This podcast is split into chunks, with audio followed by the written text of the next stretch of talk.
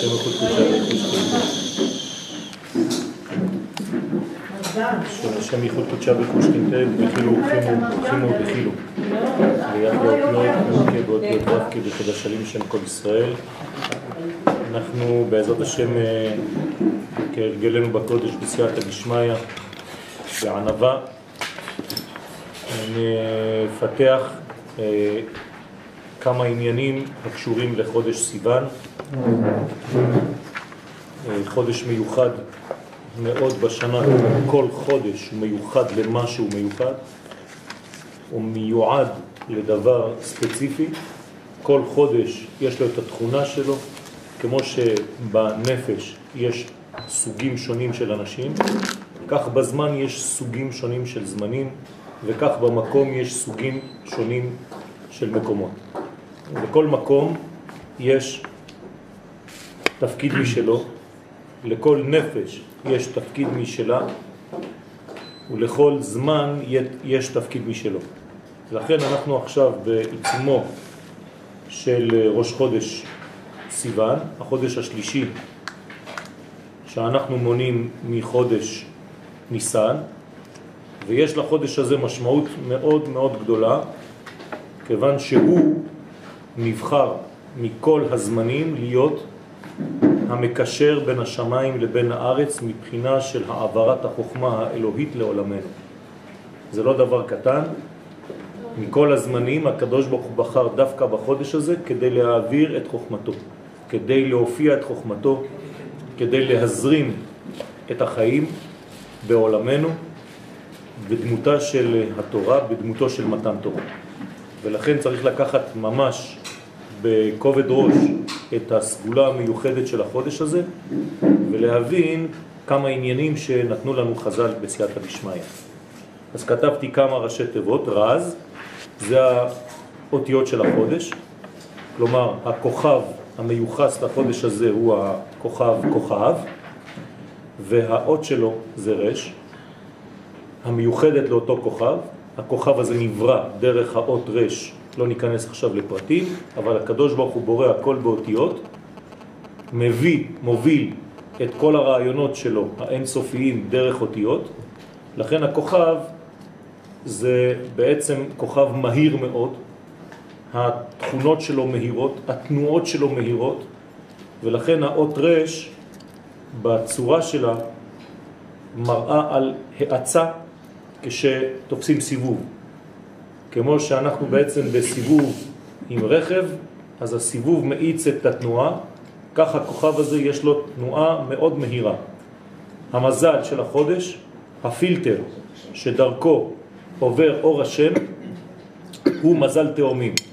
זאת אומרת שבשמיים יש קונסטלציה של כוכבים בצורה מיוחדת, שהקונסטלציה הזאת, האוסף, החיבור של הכוכבים דומה לתאומים. מה זה דומה לתאומים? יש איזה מין צורה של כוכבים שמראה דמות כזאת בשמיים, ויש כמובן רעיון שמסתתר מאחורי הרעיון הזה, והרעיון הוא שבחודש הזה אנחנו כביכול תאומים למה שקורה בשמיים. מסיבה פשוטה, השמיים ירדו לארץ בחודש הזה. כלומר, הפכו את הארץ לתאומה למה שקורה בעולם העליון.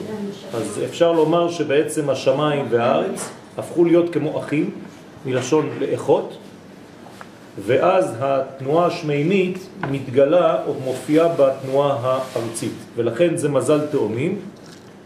אותיות החודש, שם הוויה שמופיע בחודש י' ו' ה' ה', כלומר אותיות זכריות לחוד, ואותיות נוקביות לחוד.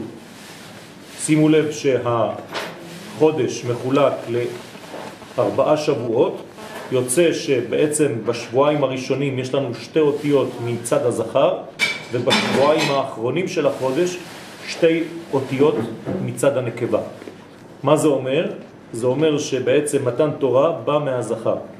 זאת אומרת שבשבוע הראשון, שאנחנו נמצאים עכשיו בתחילתו, ובשבוע השני, ומתן תורה יהיה בשבוע הראשון, כלומר בין השבוע הראשון לשבוע השני, ולכן זה בעצם חייב לבוא מהזכר. התורה היא זכרית ביסודה ונוקבית בגילויה. ולכן השבועיים האחרונים של החודש הם שתי נקבות, כאילו לרמוז לנו שאנחנו צריכים בשבועיים האחרונים של החודש לנסות כמה שיותר לקבל את מה שניתן בשבועיים הראשונים. באנה בכוח שם מ"ב, יחיד גאה לעמך, פני זוכרי קדושתך.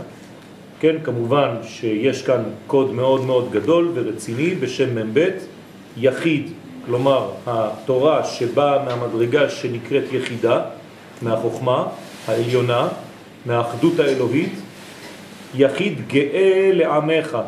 אתה בעצם מתגלה רק לעם שאתה גאה בו. מה זאת אומרת? השם מלאך גאות לבש. כשהקדוש ברוך הוא מגלה מלכותו, הוא כאילו מתלבש בגאווה. שייכת לו.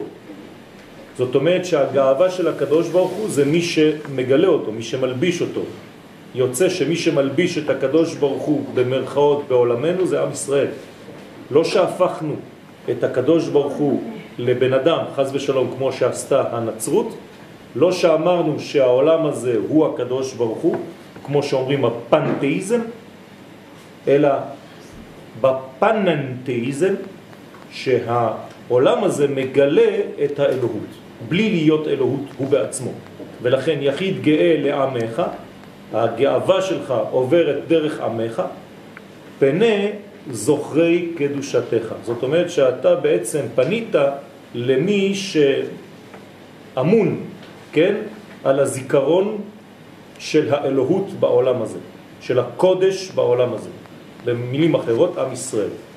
אם אה, נשים לב, השורה הזאת באנה בכוח היא השורה השישית, כלומר מקבילה לספירת היסוד.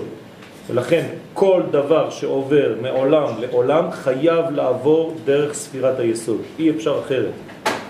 במילים אחרות, התורה חייבת להשתמש ביסוד כמו ברית אצל האדם כדי לעבור מתכונה לתכונה מעולם לעולם. אין מעבר מעולם לעולם, ממדרגה למדרגה, בלי לעבור דרך היסוד. לכן התורה ניתנה בשבת, כי שבת זו ספירת היסוד. נכון? החוכמה, יסוד דאבא, האיש שדרכו מועברת התורה זה גם כן יסוד, יסוד דאבא משה רבנו, וכמובן כל המנגנון הוא בעצם זיבוג אחד גדול בין הקודש לבין העולם, עד כדי כך שהעולם שלנו נכנס להיריון במתן תורה. ולכן קוראים להר הזה הר סיני, הריון של סיני. זה לגבי הקיצור של האלמנטים שכתבתי ככה בצורה מאוד מאוד אה, מהירה. כן, הפסוק הזה של אה, מענה בכוח מופיע דווקא בחודש סיוון? כן. יש יש שבעה פסוקים. נכון, אז יש, זה חוזר פעמיים. חוזר. כן.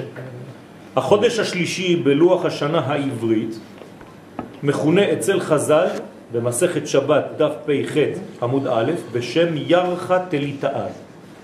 כלומר, החודש הזה כינו אותו חז"ל החודש המשולש או החודש השלישי. אני כתבתי דווקא חודש המשולש.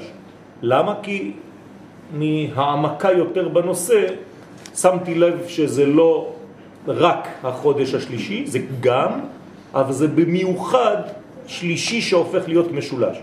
זאת אומרת שהגילוי של התורה בעולמנו יורד בצורה משולשת. חייב שזה יופיע בשילוש, בשילוש מאוד מאוד מאוד גדול של ספירת התפארת. לא בכדי גם התורה היא בעצם גילויה דרך ספירת התפארת. תפארת זה תורה שבכתב. זאת אומרת שזה חייב לעבור דרך המשולש הזה. כמובן שדיברנו כבר על המשולש הזה, עם ישראל נקרא משולש בגלל שיש בו כהנים, לוויים וישראלים. משה רבנו משולש בגלל שהוא השלישי בילדים אחרי אהרון ומרים במשה, לכן הוא השלישי. התורה ניתנה ביום השלישי, כן, היו נכונים לשלושת ימים, כלומר רק הקדוש ברוך הוא מופיע את זה שלושה ימים לפני, לפני כן הם לא יודעים. הזמן הוא משולש, כיוון שהחודש הוא בעצם החודש השלישי מניסן, כפי שאמרנו קודם, ניסן, אייר, סיוון, והרבה הרבה מדרגות, דיברתי עכשיו לפני כמה דקות על שבת, שבת היא גם כן שלישי, היא משולשת, היא משולש, לכן יש שלוש סעודות בשבת ולא יותר, זה מדרגה מאוד מאוד חשובה שצריך לפענח אותה, להגדיל אותה ולחשוב עליה ועוד הרבה הרבה דברים שאפשר להמשיך בלי סוף. על כל פנים יש כאן כוח, צורה גיאומטרית שדומה שקשורה למשולש. איך זה משרת אותנו המשולש הזה? זה משרת אותנו לגילוי האיזון. האיזון חייב להיות במדרגה השלישית. כלומר, יש מה שנקרא בסמנטיקה אה, פילוסופית דיאלקטיקה. הדיאלקטיקה בפילוסופיה פירושה כוחות מתנגדים, כלומר תזה וסינתזה, תזה אנטי-תזה ובאמצע סינתזה.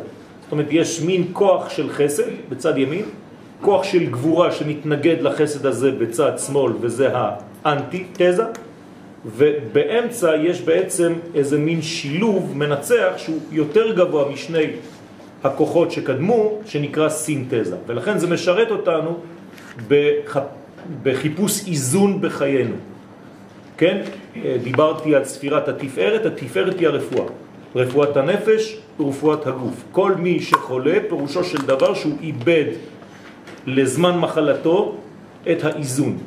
או שאיבד את האיזון מבחינה מנטלית, או שאיבד את האיזון מבחינה רגשית, או שאיבד את האיזון מבחינה פיזיולוגית, גופנית וכו' וכו'. ולכן כל רפואה דורשת חזרה לאיזון. כשהקדוש ברוך הוא נותן תורה, מה קורה? כל החולים מבריאים, נכון? למה הגמרא מציינת את זה? זה לא סתם לתת לנו סיפורים, שמי שרוצה להיות בריא חייב למצוא את הכוח המשולש הזה. זה סוד הבריאות בכל מקום. והוא מיוחס, כן, אותו חודש, שלישי, משולש, לספירת התפארת. תשימו לב שבמילה תפארת, השלוש אותיות האמצעיות שהן בעצם השורש זה פאר ורופא. זאת אומרת שזה גם אפר, חז ושלום, אם לא עושים את הדברים האלה. זאת אומרת שיש בחודש הזה כוח מאוד מיוחד להבריא מכוח האור שיורד עלינו מהשמיים בסוד מתן תורה. למה זה חשוב? כי אנחנו חושבים שהקדוש ברוך הוא העביר לנו איזה אלמנט שהיה למעלה, זרק לנו אותו למטה. תורה הייתה למעלה, ומה אתה הולך לתת אותה לאנשים למטה? כך. לא, זה לא ככה. כשהתורה יורדת לפה, יחד עם זה יורד כל מה שאתם חולמים עליו. לטוב, לשפע, לברכה, להצלחה, לשמחה, לאהבה, להכל. כל המונחים ועוד הרבה דברים יורדים יחד עם התורה הזאת. לכן אני תמיד חוזר ואומר בסייעתא דשמיא, מי שתורתו לא מביאה אותו לאושר, לעושר, לשמחה, ל- ל- לכל הדברים האלה, זאת אומרת שיש משהו לא טוב וצריך כל הזמן לחפש איפה לאזן יותר. בסדר? כי זה חייב להוביל לזה, כי זה שפע שיורד מהאלוהות. ואם זה לא ממלא אותי, זה לא חוצה אותי, זה לא עובר דרכי, אז אני כנראה חסום בכמה מקומות, כי אולי סגרתי כמה דברים ואני צריך לדאוג לפתוח. משולש זה מתבטא בהחלתו של החודש את התכונות היסודיות השייכות לשני החודשים שקדמו לו, ניסן, אייר. זאת אומרת שהחודש השלישי, בגלל שקוראים לו יר חתליטאי, זה אומר שהוא גונז בתוכו, שהוא עוצר בתוכו את התכונות של שני החודשים שקדמו. זאת אומרת, מה זה בעצם סיוון? זה ניסן, אייר וסיוון. אבל יש לו את שני הכוחות שקדמו. לכן אני צריך ללמוד מה הם שני הכוחות שקדמו. מה היה הכוח הספציפי השייך לחודש ניסן, ומה היה הכוח הספציפי השייך לחודש אייר, ואז אני מגלה את התכונה הכוללת של חודש סיוון. בניסן הופיעה תנועת החסד האלוהית ממעלה למטה. כלומר, ניסן זה אור ישר, זה אור של מוחים גדולים מאוד, כוחות עליונים שבאים להוציא את העולם מדיכאונו, להוציא את האדם מכלאו, להוציא את האדם מיגונו. אי אפשר להינצל לבד, אין אדם מתיר עצמו מבית האסורים. אז התנועה הראשונה היא תמיד תנועה אלוהית, ולכן הוא נקרא החודש הראשון, וזאת תנועה אלוהית שירדה בדמותו של חג הפסח. ולכן פסח פירושו דילוג, דילוג על מה? דילוג על המצב שלי כבן אדם, כלומר הופעה אלוהית במקום הופעה אנושית. כי אם הייתי מחכה להופעה האנושית לא היה קורה כלום, אלא להפך, הייתי נשאר בכלא עד היום. לכן זאת הופעה שבאה ממעלה למטה, זה נקרא אור ישר. ואותה הופעה הולידה את יציאת מצרים. כלומר, מה שראיתם בשטח ביציאת מצרים לפני חודשיים זה היה פשוט תופעה, כן? נלווית לירידה הזאת האלוהית. רק שניצלנו את זה, ואז יכולנו לברוח ולצאת מכל מיני מאסרים. גם מבחינה, שוב פעם, של עבדות לפרעה, וגם מבחינה רגשית ומנטלית כל אחד ואחד בעולם שלו. לצאת מכל הזוהמה, לצאת מכל הכלא שאני נמצא בו, שסוגר אותי, שחונק אותי. מה קרה באייר, חודש לאחר מכן? התגלתה הגבורה האנושית, שהייתה גנוזה בישראל בבקשת פסח שני. היום עוד יותר ברור, יום העצמאות, יום ירושלים. זאת אומרת שההיסטוריה של עם ישראל מתקדמת, אנחנו רואים במוחשיות שחודש אייר מעניק לנו כוח מהאדם עצמו, מההופעה האנושית שהופכת להיות שותפה לגילוי האלוהי. אז אני חוזר, חודש ניסן זה בעצם כוח שבא לנו מלמעלה, חודש אייר לעומתו זה כוח שבא לנו עד כדי כך שאנחנו יכולים להמציא לעצמנו חגים. פסח שני זו המצאה במרכאות אנושית. ולכן אנחנו יכולים להוסיף חגים בהיסטוריה, לא רק שם, אלא אפילו במודרנה. חודש סיוון, עכשיו החודש שלנו, השלישי, מגלה איפה את שתי התכונות יחד. זאת אומרת שיש לו, בגלל שהוא נקרא ירחה תליטאי, החודש המשולש, יש לו משניהם. והן משלימות זו את זו, הסגולה של חודש ניסן והבחירה האנושית של חודש אייר. זאת אומרת שבחודש סיוון, מתן תורה, זה בעצם גם ירידה ממעלה למטה, זה המתן תורה, וזה דורש ממני כבן אדם להיות שותף למהלך הזה ולא להירדם. ולכן אני חייב להתעורר במרכאות כדי לקבל, להיות כלי קיבול לאור הגדול הזה. וזה מה שאנחנו עושים בליל שבועות, אנחנו מתקנים בעצם את הכלים שלנו, להיות ערים, לא לישון בלילה הזה. למה אנחנו לא ישנים בלילה הזה של מתן תורה, מוצאי שבת הבאה, בעזרת השם? כדי להיות כלים ראויים לקבלה של האור, לא רק לנתינה. הוא נותן, בוודאי שהוא נותן, אבל הוא לא צריך את היום הזה כדי לתת, הוא נותן כל יום. אבל בלילה הזה המיוחד, בגלל שאני הופך את השינה ל, ל, לחיים, ל, אני לא ישן, אני לא מת, אז אני הופך בעצם את כל המציאות למציאות אחרת של כלי קיבול של אותו אור. תבינו טוב, אם הוא נותן את האור הזה ואני ישן, זאת אומרת שבעצם פספסתי משהו, אני לא מסוגל להיות שם. ישנם זמנים כאלה, שגם דרך השינה אני חייב לישון כדי לקבל, אבל לא בלילה הזה. לא, זה אומר שחודש סיוון הוא תולדה של ניסן ואייר. לא, הוא לא תולדה, אמרתי שהוא זה פלוס זה, והוא מעצמו, כן, עוד יותר חזק. זה אל תגידו למשל שיעקב זה בעצם אוסף של אברהם ויצחק. לא אמרתי דבר כזה. אני מאוד מדייק במילים, אברהם זה חסד, יצחק זה גבורה, זה לא חגבורה. בסדר? זה תפארת, זה משהו אחר.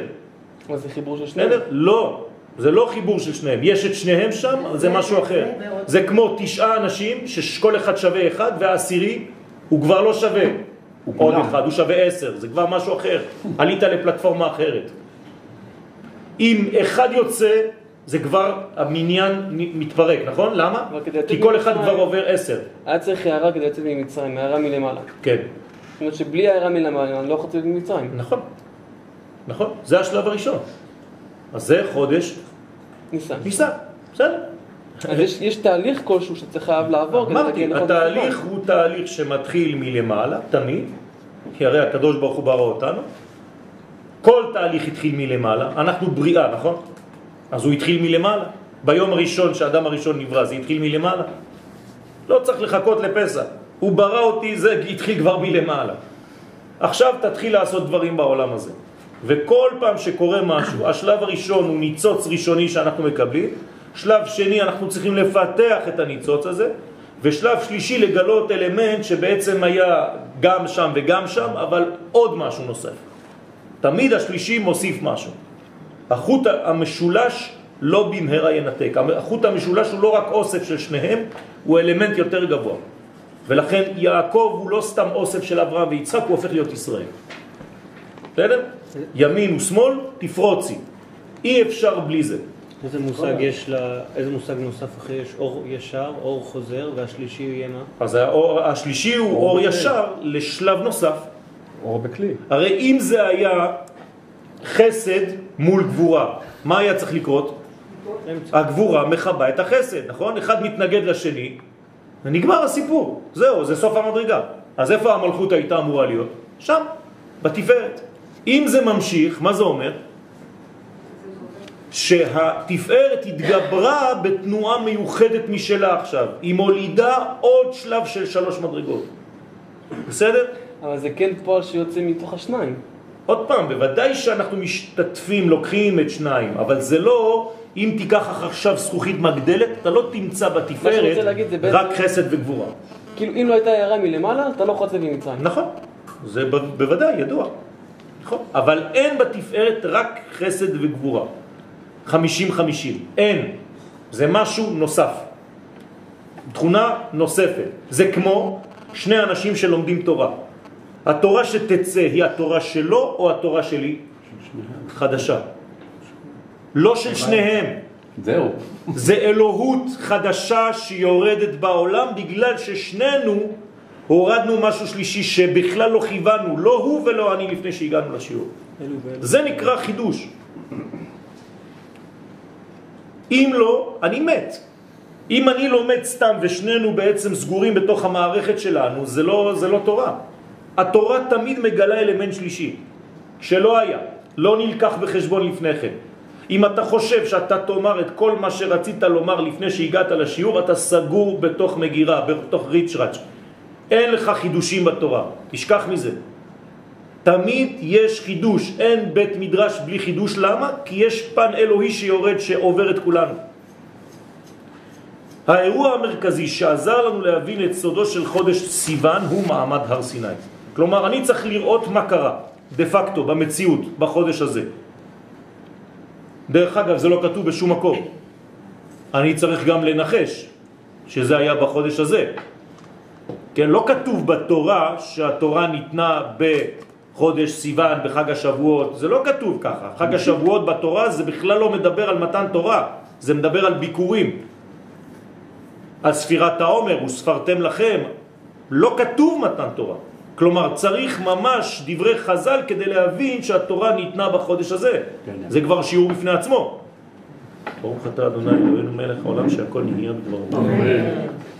כל החודשים עצמם מחולקים שלוש שלוש שלוש. נכון, לא רק כל החודשים, גם כל החלקים בגוף וגם כל המציאות כולה. אבל במיוחד פה שחז"ל קראו דווקא. יחד איתה, שלושה. נכון, בכל דבר יש שלושה. נכון, אבל פה יש לנו מנגנון מיוחד, ואת זה בדיוק אני רוצה לגלות. בסדר? מראשית הבריאה לא ידע העולם חידוש כזה.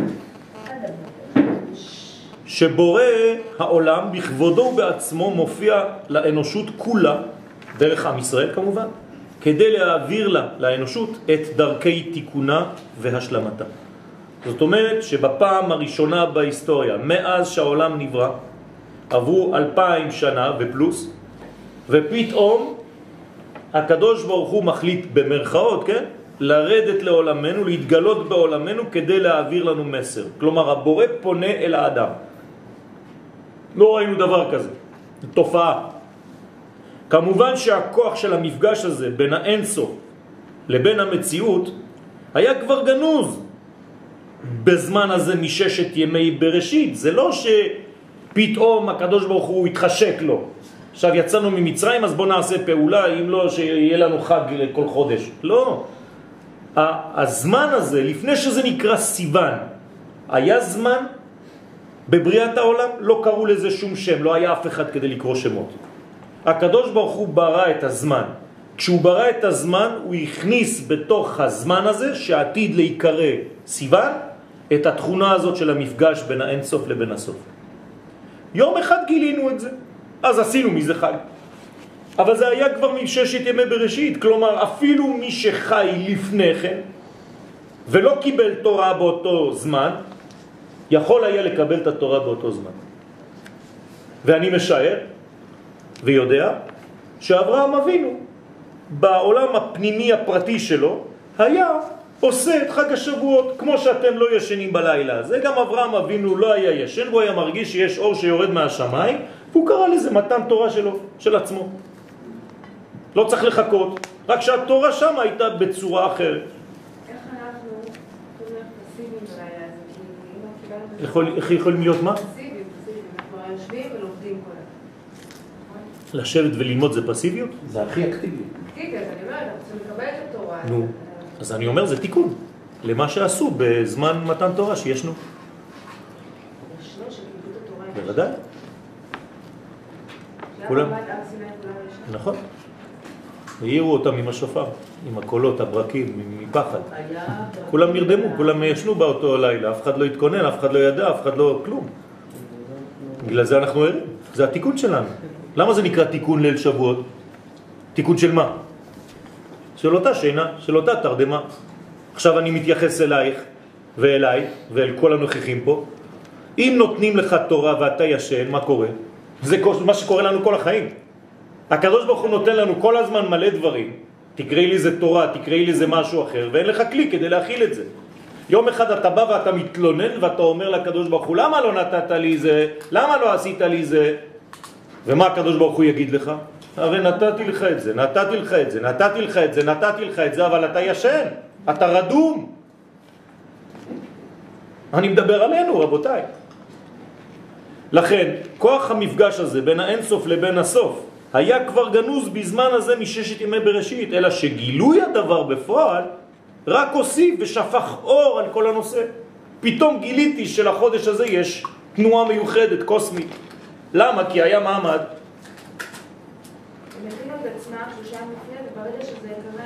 נכון.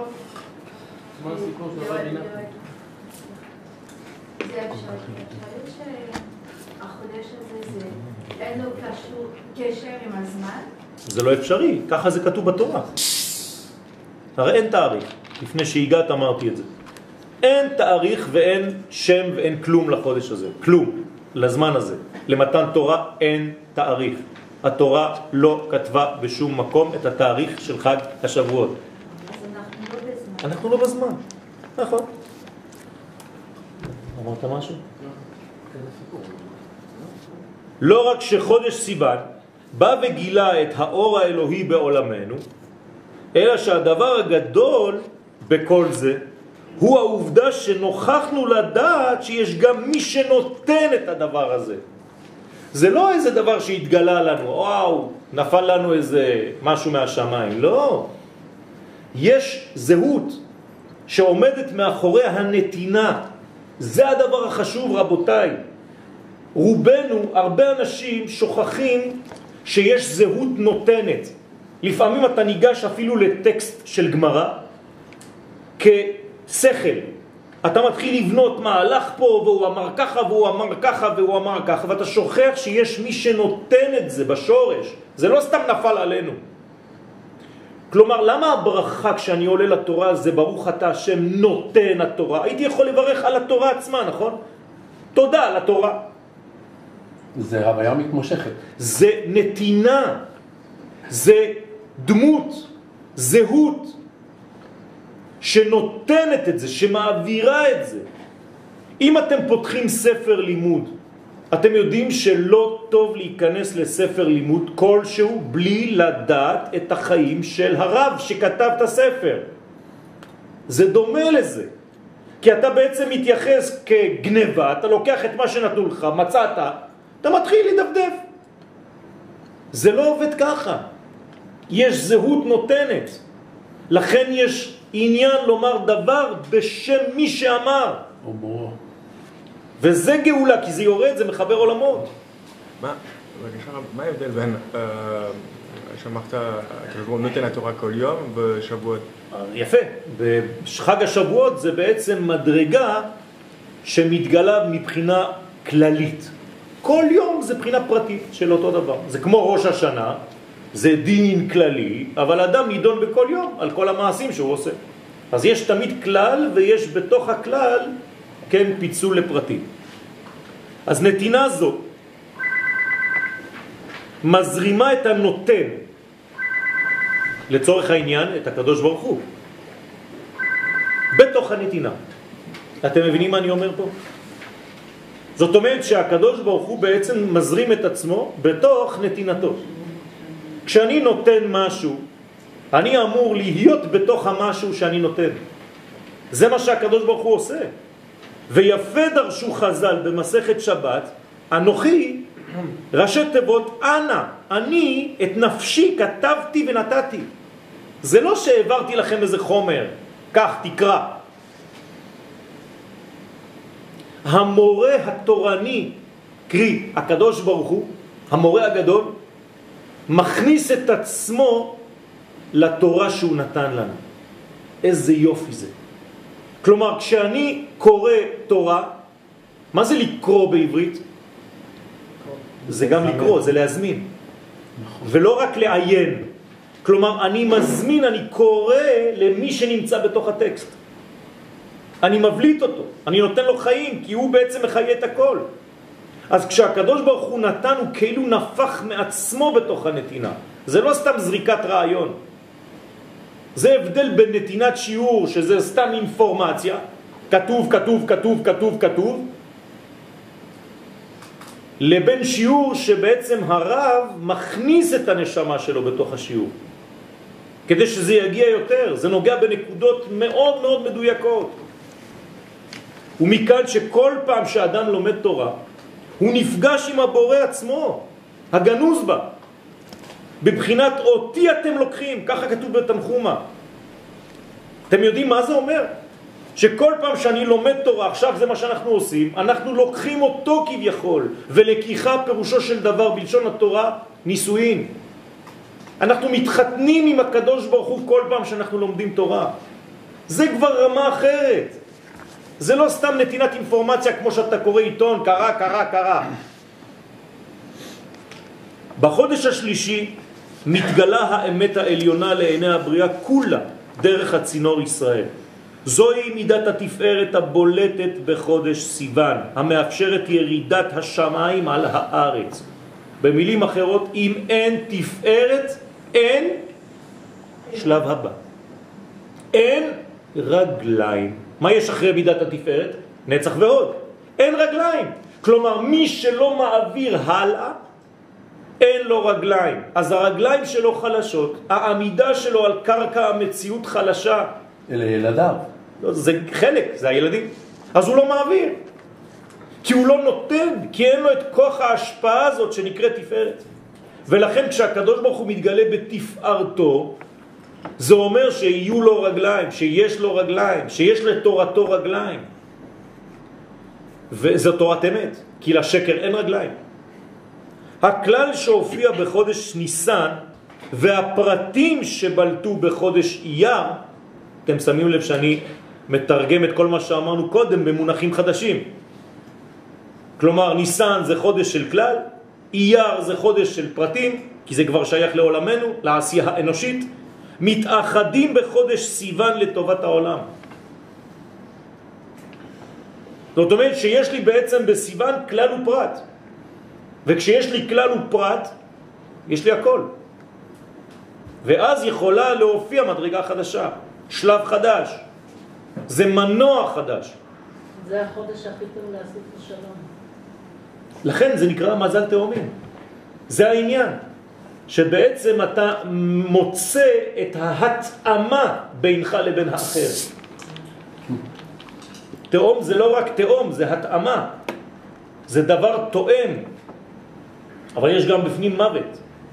אם זה לא נעשה כמו שצריך. ביחס לחודש סיוון נאמר בספר שמות, פרק י"ט, פסוק א', בחודש השלישי לצאת בני ישראל מארץ מצרים, זה מה שיש בתורה. הנה, בחודש השלישי אנחנו צריכים לדמיין מה זה, חודש השלישי זה סיוון, זה בסדר, מה קרה, מה התורה אומרת שקרה, ביום הזה באו מדבר סיני, זהו.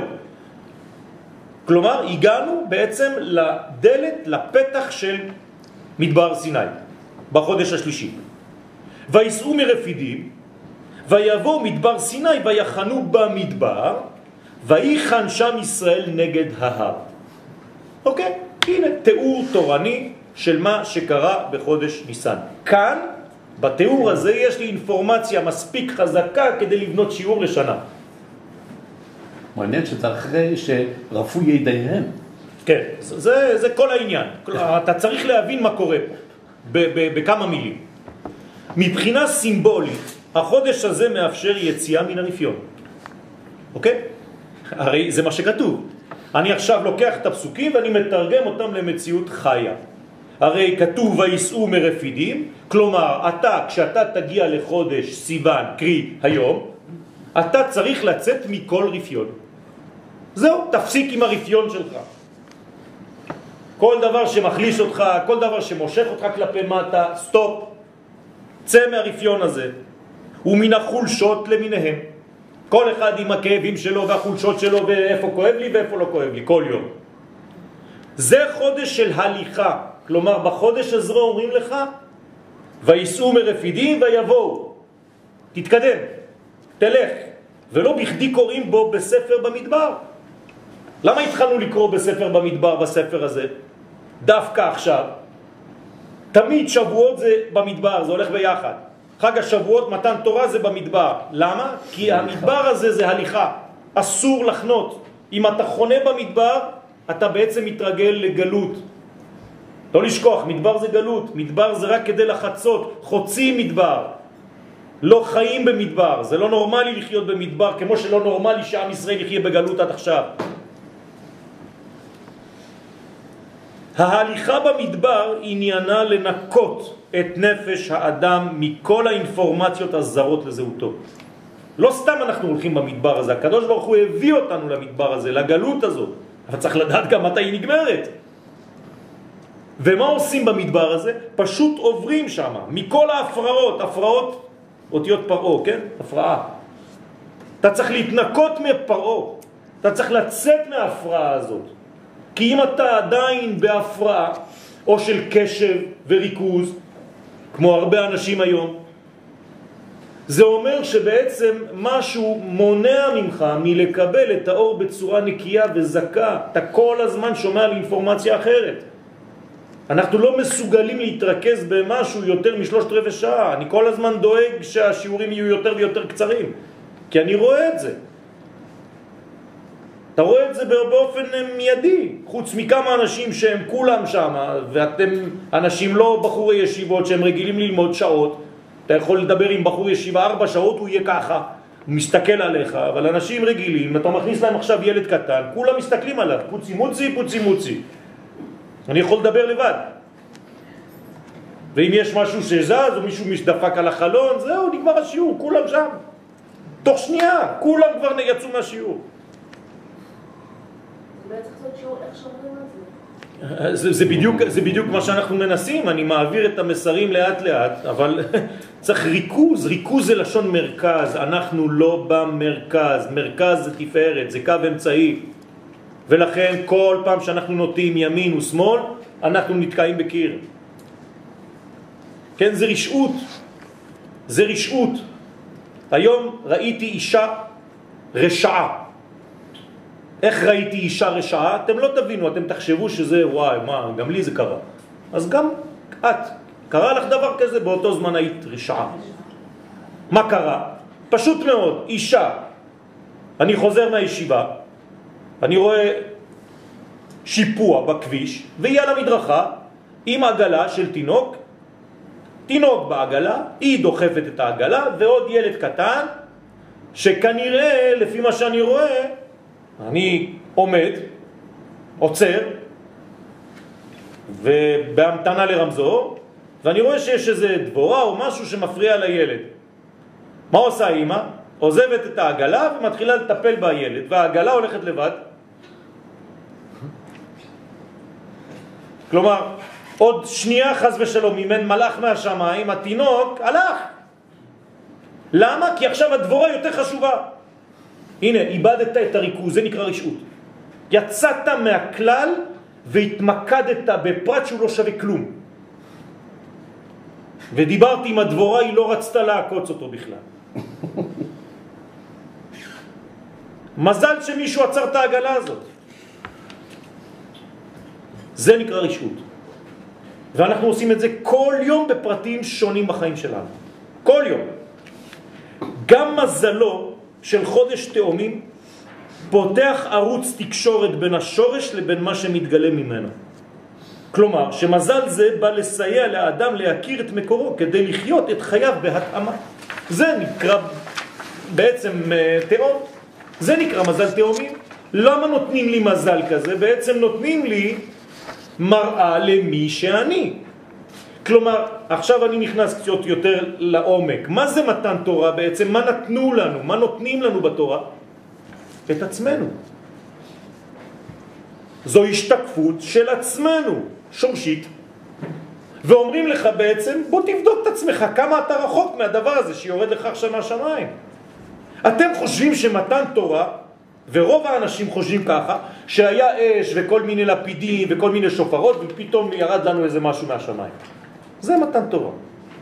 שטויות במיץ. מה שיורד זה הסימון, זה מה שיורד מהשמיים. זה שיורד לך הסימון, למי אתה צריך להיות? למי אתה דומה? מי אתה? כי שוב פעם אנחנו נופלים על קודץ שהתורה זה ספר, ולכן כל הזמן אני תוקע את התלמידים באותה שאלה על איזה חומר כתובה התורה. אז אחד אומר לי על נייר, אחד אומר לי על קלף, ואחד אומר לי על פלסטיק, ואחד אומר לי על לא יודע מה. על אבנים. לא, זה ספר, דיברתי על תורה. התורה חקוקה בעצמותינו. זו העצמות שלנו. לא צריך לרדת שום דבר, רק נופל לך הסימון. זה מה שקורה במתן תורה. כלומר, לא להיכנס לפשט. הפשט הוא מסוכן בתורה. כתוב, וירד השם על הר סיני. אתם באמת חושבים שהקדוש ברוך הוא ירד על הר סיני? למה הוא, הוא, הוא 40 מטר רוחב? זה מה שלימדו אותנו. יפה. בגלל זה את, את בשיעור אחר. הרי אם הקדוש... נכון, אני אומר, אני אומר שזאת קטסטרופה ללמד בגלל שמי מלמד אותם? אנשים שלא יודעים, מסכנה הגננת, מה את רוצה שהיא תגיד? אז הקדוש ברוך הוא, כן, זה לא ספיידרמן שיורד על איזה הר גבוה עם קול מפחיד, אין דבר כזה. וירד השם על הר סיני פירושו רק דבר אחד, התגלות אלוהית בעולמנו. אין דמות, אין שום דבר, לא תראי לא רוח ולא כלום. ותפסיקו לילדים לומר להם שהקדוש ברוך הוא זה רוח. זה שטויות, זאת עבודה זרה, אנחנו מחנכים את הילדים שלנו להיות חס ושלום סתומים. או לומר לו עוד יותר גרוע, כי אתה כבר חושב שאתה מבין שהקדוש ברוך הוא רוחני. זה שטויות. הקדוש ברוך הוא רוחני. אתה יכול להגדיר אותו בכלל? אז מה עונים לילד? אמרתי לכם כבר, דלת מחשבה תפיסה בכלל וכלל. לא הבנת? הכי טוב. לא מבינים. חיים. הקדוש ברוך הוא הוא מעביר החיים, הוא שורש החיים, הוא מפיק חיים. אנחנו עובדים את החיים, אנחנו לא עובדים שום דבר אחר. אנחנו משרתים את החיים, את שורש החיים, שברא את החיים. זה משהו אחר, זה לא עץ הדעת, זה עץ החיים. נפלנו בגלל עץ הדעת הזה. כשהתורה מדגישה ביום הזה באו מדבר סיני, מה היא רוצה לומר ביום ההוא באו מדבר סיני, ביום הזה? היא מדברת על ראש חודש סיוון. חז"ל אומרים לנו, זה היה ראש חודש. כלומר שכבר בפתיחת החודש, עם כניסתו של החודש, צף הרעיון המרכזי שאפשר את מתן תורה. אתם מבינים מה אני אומר? זה לא התורה שעשתה את חודש סיוון למה שהוא, אלא להפך. חודש סיוון גרם לזה שתינתן בו תורה. כמו שאמרנו על ירושלים. ירושלים לא קדושה בגלל שבנו עליה את בית המקדש. להפך, בנו את בית המקדש בגלל שירושלים, שהמקום הזה הוא קדוש. זה הפוך. אותו דבר כאן. עד כדי כך שבעצם אני יכול לומר לכם עכשיו חגיגית משהו שיכול כמעט, וואו, איך אתה מעז לומר דבר כזה? ואני אגיד לכם את זה. כי אמרתם את זה כבר בפסח, בהגדה. אילו קרבנו השם להר סיני ולא נתן לנו את תורתו, דיינו. אז מה? זאת אומרת שעצם זה שהייתי בהר סיני זה מספיק. אז מה קרה שם? ומתי זה קרה? בראש חודש סיוון. כלומר, האינפורמציה שמעניינת אותי עכשיו זה שקרה משהו בחודש הזה בהתחלה. התורה ניתנה בבת אחת או שהיא לאט?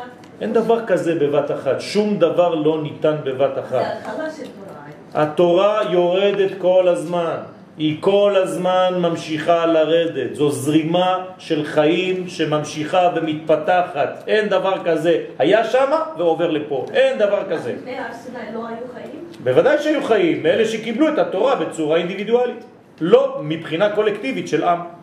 זה החידוש. לכן בראש חודש סיוון נעשו ישראל כאיש אחד בלב אחד, קרה משהו שם. הרי כתוב ויחן שם ישראל תחת ההר. כנגד ההר. מה זה נגד ההר? כאיש אחד בלב אחד, נכון? זאת דרשת חז"ל. מתי זה קרה? אל תתבלבלו, אתם חושבים שזה היה במתן תורה, נכון? תגידו את האמת. לא נכון, הנה עכשיו אני מתקן לכם את הבעיה הזאת. זה קרה בראש חודש, עכשיו.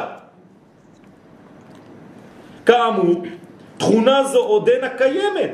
כלומר, אם זה קרה עכשיו, זה עדיין מתעורר בעולם. כלומר, היום, עכשיו, ברגע הזה שאנחנו לומדים, זה פתיחת החודש, עוד לא הגענו לחג השבועות. אנחנו צריכים לגלות מה שנמצא באוויר עכשיו. אתם מרגישים מה יש באוויר עכשיו? כאיש אחד בלב אחד. אם אנחנו לא מרגישים, אנחנו חולים. זאת הבעיה שלנו. סליחה, לא היינו ככה סוף? לא, לא כתוב את הדבר הזה. כתוב שבים סוף הגענו למדרגה של נבואה, שראתה שפחה על הים מה שלא ראה, להפך, שם יש הבדלים. שפחה, גדול, קטן, ארבעה כתות נכנסו למים, פה לא, כאיש אחד בלב אחד, אין, זהו. איזה מדרגה? אם שם זה מה? עתיק. מה? עתיק ואתה אומר שזה עדיין לא. שם התגלה התיק, הם לא הגיעו למדרגה הזאת, התגלה משהו. פה זה מדרגה אחרת. זה כאילו איש אחד קיבל את התורה. רק איש אחד. איך קוראים לאיש הזה? עם ישראל. פתאום קם אדם, בבוקר הוא מרגיש כי הוא עם. בסדר? אמר הרב. וכאמור, תכונה זו עודנה קיימת, והיא מתעוררת כל שנה מחדש באותה עת. כלומר, זה היה אתמול בלילה ועכשיו. אנחנו עדיין ראש חודש, נכון? אנחנו גולשים, זהו, ליום השני, אבל זה היום הראשון עכשיו. כלומר, היום הייתי אמור לאהוב את עם ישראל ולהרגיש כאילו אני אחד. אבל שמה זה העובדה שהתורה אומרת לי. היא לא אומרת לי כל יום זה קרה. אני חייב להתייחס לתורה. התורה נותנת לי פסוקים. אם התורה אומרת לי שבחודש השלישי, וחז"ל אומרים שזה היה ראש חודש, שהגיעו למדבר סיני ושם היו נגד ההר והם דורשים כאיש אחד בלב אחד, זאת אומרת שיש זמן מיוחד בשנה לזה. ובלי זה אין מתן תורה. אה, אז אני עכשיו אוסיף לכם. המדרש במחילתא מגלה שבחודש סיוון קרה דבר חריג בגודלו. כל מקום הוא אומר ויסעו ויחנו, הנה המדרש מתייחס לזה, כלומר בלשון רבים, הם ינסעו וחנו ונסעו וחנו. נוסעים במחלוקת וחונים במחלוקת, כל הזמן. אבל כאן הושבו לב אחד, אומר המדרש, ויחן שם ישראל נגד ההר. נראה לומר כי זו הייתה כוונת דברי ההגדה, אילו קרבנו השם להר סיני, ואפילו שלא נתן לנו את תורתו דיינו. למה? כי אין מקום יותר גבוה מזה, למה אתה רוצה כבר תורה? אתה הפכת להיות תורה כבר, אם הגעת למדרגה כזאת. אתה צריך שיתנו לך עוד משהו? אבל זה משיח. בוודאי שזה משיח. בוודאי שזה משיח, זה לא סתם מדרגה, בגלל זה אנחנו לומדים כל הלילה, יש הרבה ללמוד. ללמד כי עצם השגת האחדות בראש חודש סיוון הייתה כבר אירוע שלא, כן? סליחה, מיוחד במינו. לפעמים קופצים לי דברים, אני כותב מהר. ובאמת, המדרש, עכשיו תשימו לב מה אומר המדרש, בפתיחתא דאיכה רבתי כף מציין, כיוון שנעשו ישראל כאיש אחד בלב אחד, אמר הקדוש ברוך הוא, עתה הגיע הזמן ליתן תורה לבניי. בלי זה לא הייתי יכול. בגלל שהגעתם למדרגה הזאת, ציפיתי לזה. ברגע שאתם מגיעים לזה, אתם יכולים. מה זה אומר? כלומר שעצם עמידתם של ישראל נגד ההר, שבטה למתן תורה. זה כבר תורה. זהו, אתה. לא כתוב עוד שישה ימים. מתי בעצם הקדוש ברוך הוא לפי המדרש הזה נתן להם את התורה?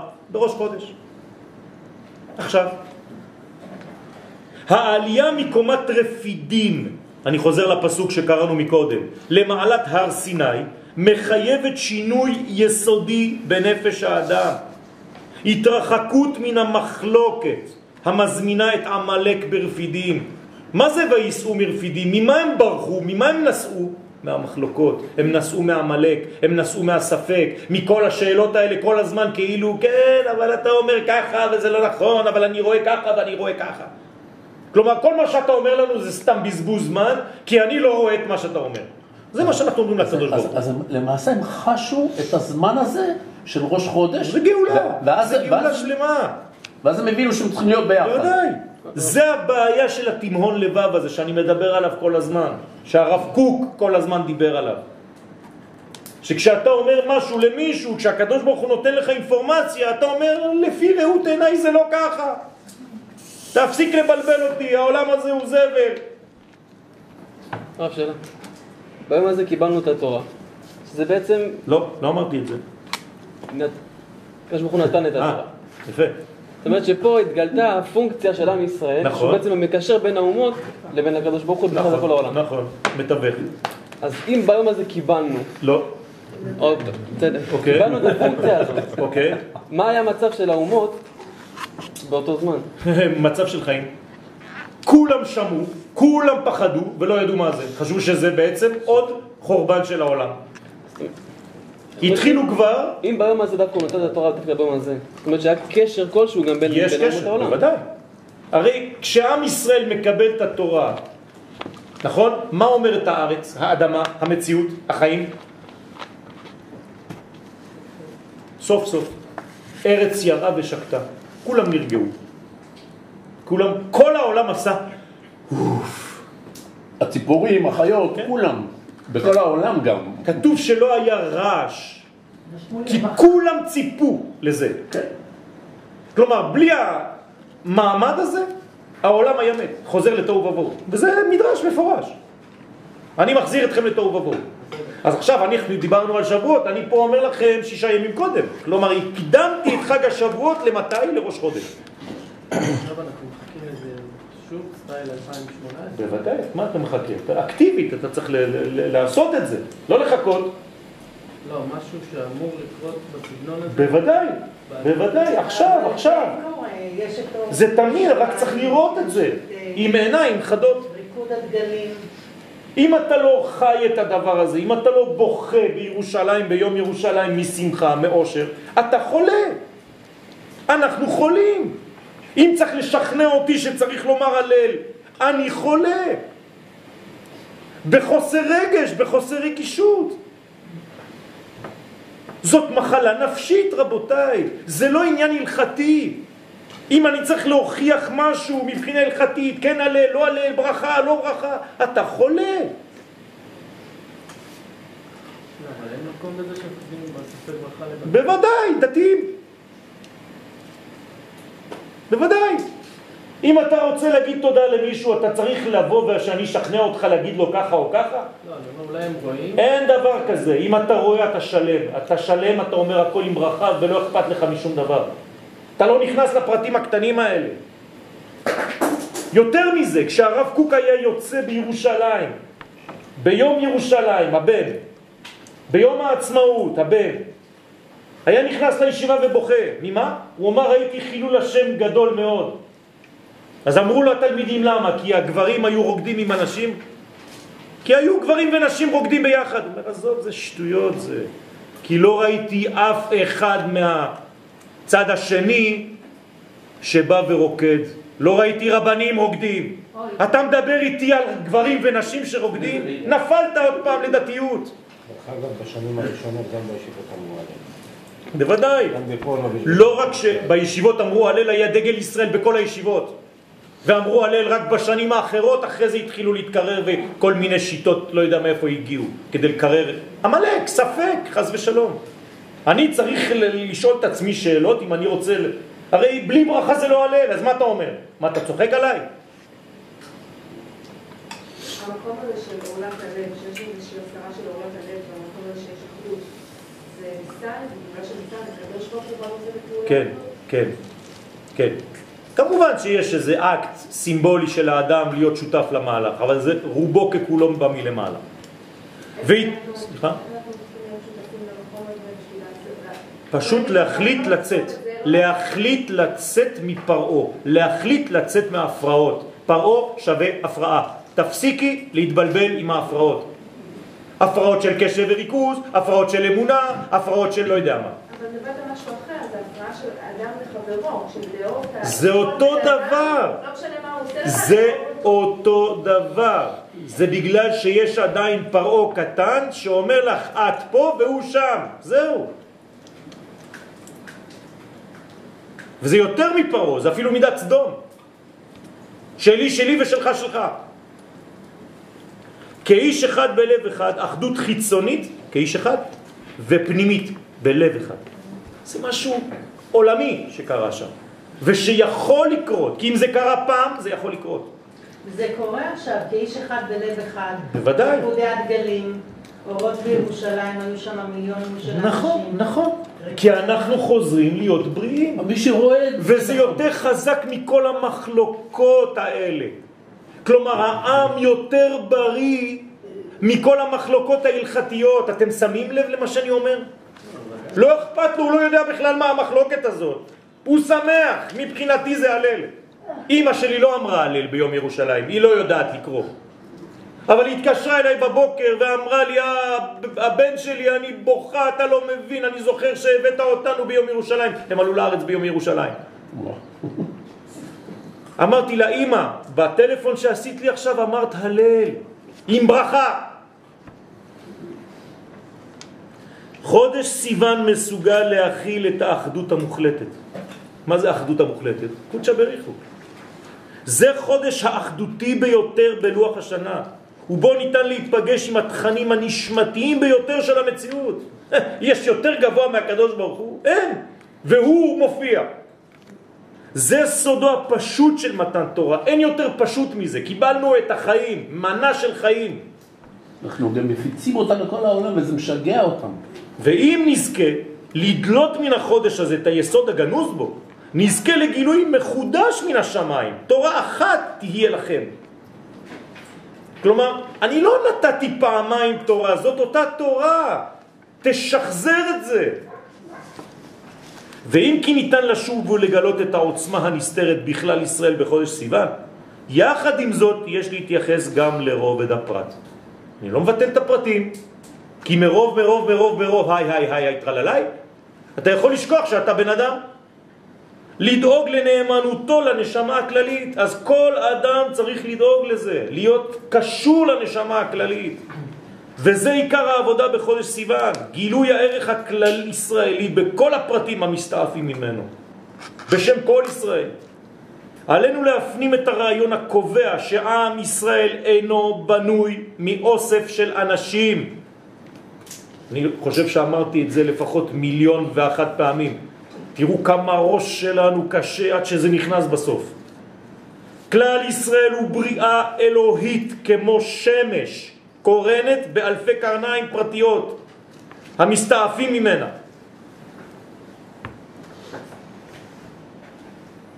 התכונה המשולשת השייכת לחודש סיוון קושרת בין כל קצוות המציאות כדי להופיע את הכלי המיוחד המסוגל להכיל את האורה האלוהית. רק זה הכלי, יש כלי אחד. הכלי הזה הוא עם ישראל. הרי הקדוש ברוך הוא נתן תורה למי? לאנשים פרטיים או לעם? לעם, נכון? לא מדובר באנשים פרטיים, מדובר בעם אשר בחר בנו כעם מכל העמים ונתן לנו כעם את תורתו. אז למה אני ממציא דברים? כלומר, אם אני לא לומד את התורה כשאני לומד אותה כעם, יש לי בעיה. המדרש בדברים רבה אומר, מחזק ביתר שאת את עובדת האחדות שהתגלתה בישראל במתן תורה. תראו מה אומר המדרש. אילו היה חסר אחד מישראל, לא הייתה התורה ראויה להינתן. כולם היו. כולם היו. מה זה היו? לא פיזית. כולם היו שם, מבחינה נפשית, אני איתכם, אני זורם. לא שאתם עושים משהו ואני בצד עומד ואומר, אה, אני מגמגם, לא יודע, ברכה בלי ברכה, אני לא איתכם. אתה לא איתי, תפסיק. אל תעשה פה סרט. אתה צריך להיות עם העם שלך. אותה אחדות נבעה מן המפגש של ישראל עם הנקודה הפנימית ביותר של נשמתם, היחידה. כן? מדרגה הכי גבוהה שבנשמה. דבר זה הציף מחדש את האהבה ואת החשיפה לחלק האלוהי הגנוז בכלל ישראל. הרי כשאני אוהב את העמי, אני אוהב את הקדוש ברוך הוא שנמצא בפנים. מתן תורה בתנאים כאלה הופכת, כן? הופך להיות חלק מהותי וממשי של האדם המקבל אותה סוף סוף. רק אם אני במצב כזה אני הופך להיות מקבל. בסוד עץ חיים היא רק למי שלמחזיקים בה ולמי שתומך. מה זה תומך? רגליים. שמביא אותה במציאות. תומכים דאורייתא, נצח ועוד. תומך מאושר. מאושר לא מלשון, וואו איזה כיף, מאושר. שמו עליך חותמת במצח, מאושר. אז אתה יכול להיות גם מאושר. אם אתה לא מאושר מהשמיים, אין סיכוי שתהיה מאושר בעולם הזה. זכה חודש סיוון להיות נושא הערך האלוהי כשהוא מלובש במושג הזמן. דווקא על חודש הזה חל גילוי הנשמה הכללית של ישראל. מכל הזמנים הקדוש ברוך הוא בחר רק את זה. וכדברי המהר"ל ז"ל, רק כלל ישראל יכול לקבלה. הנה, כל מה שאני אומר לכם במשפט אחד של המהר"ל. רק כלל ישראל יכול לקבלה. כלומר, אם אני עכשיו, יואל, פרטי, נכנס לחג השבועות, כמו פרפר, הולך לשבת, ואני לא מרגיש שאני כלל ישראל, אני לא יכול לקבל את התורה. אז לא יהיו חידושים, לא יהיו שום דבר, אתם לא תקבלו שיעורים יותר. אם אני רוצה להתחדש בתורה שלי ולהיות כל הזמן כמו אש, אני חייב להיות קשור לאומה שלי. מאידך, בתורה שהיא מבחינת השכל והדעת לבד, אין דעת בני אדם שווה. אז אתה לא יכול לקבל. ככה אומרת הגמרא במסכת ברכות. אז אתה חייב להיות קודם כל עם שמקבל. אחרי זה, בפן הפרטי, תפתח את התורה בגוון שלך. כן. אני מניח תפילין כמו שאף אחד לא מניח פה. כמובן, גם אתה לא. לכל אחד יש את הזווית שלו, אבל כולנו קיבלנו כעם את מצוות הנחת התפילין. הזוהר הקדוש בפרשת יתרו אומר, עשיו לא יתקלל ברזה דתאומים. אין מקום לעשיו, למערב, לאמריקה, לאירופה, בחודש הזה. הוא לא יכול להתקרב אלינו. ללמד כי שורש הרע נעוץ בעלמא דפירודה, וזה הפך מזל תאומים. כלומר, אם אנחנו מתנהלים בחודש הזה עם האהבה הזאת, הבסיסית בינינו, שום אומה לא תוכל עלינו, ובחודש הזה אנחנו יכולים לפרק את כולם. לא זה מה שאנחנו רוצים לעשות. את אלה שרוצים להכשיל. חוסר ראייה כוללת מוביל לשבירת הכלים. אסור לראות ראייה פרטנית, כמו שאמרתי לכם מקודם. האישה הזאת התייחסה לדבור או לדבורה או לא יודע מה, לזבוב, ושכחה את העיקר. אסור לעשות את זה. בחודש סיוון מתעורר הכוח הנגדי לעולם הפירוד ודוחה את תכונתו של עשיו. בחודש סיוון בולט הכוח המחבר, כמובן בספר נאות הדשא של הרבי מסוחצ'ו, שבימי ספירת העומר, אף על פי שסופרים ומתקנים מידות מדויקות ושיעורים חדים ופרטניים ביותר, הרי זה מאוד מאוד פרטי. יש לכוון תמיד למיזוג בין המידות. חסד שבחסד וחסד שבגבורה. למה? כדי להבין שהכל אחד. פה לא צילמתי לכם קטע, אבל יש לי אותו. וכשנשלם האדם, זה רק שלוש שורות ששכחתי פשוט בצילום, באופן זה הוא נעשה אמצעי מחבר בין ענייני הפרט לבין סוד הכלל. וזה סוד עולם התיקון. זה עולם התיקון, שאני יודע שאני יכול להיות אולי חסד היום ואתה גבורה היום, אז אני צריך להתחבר. אתה חסד שבגבורה ואני גבורה שבחסד וכו' וכו'. יש לי תמיד מישהו מול. הכנה זו מאפשרת את מתן תורה באופן הראוי והשלם. מה זה מתן תורה באופן ראוי ושלם? שיהיו גם מקבלים. תודה רבה.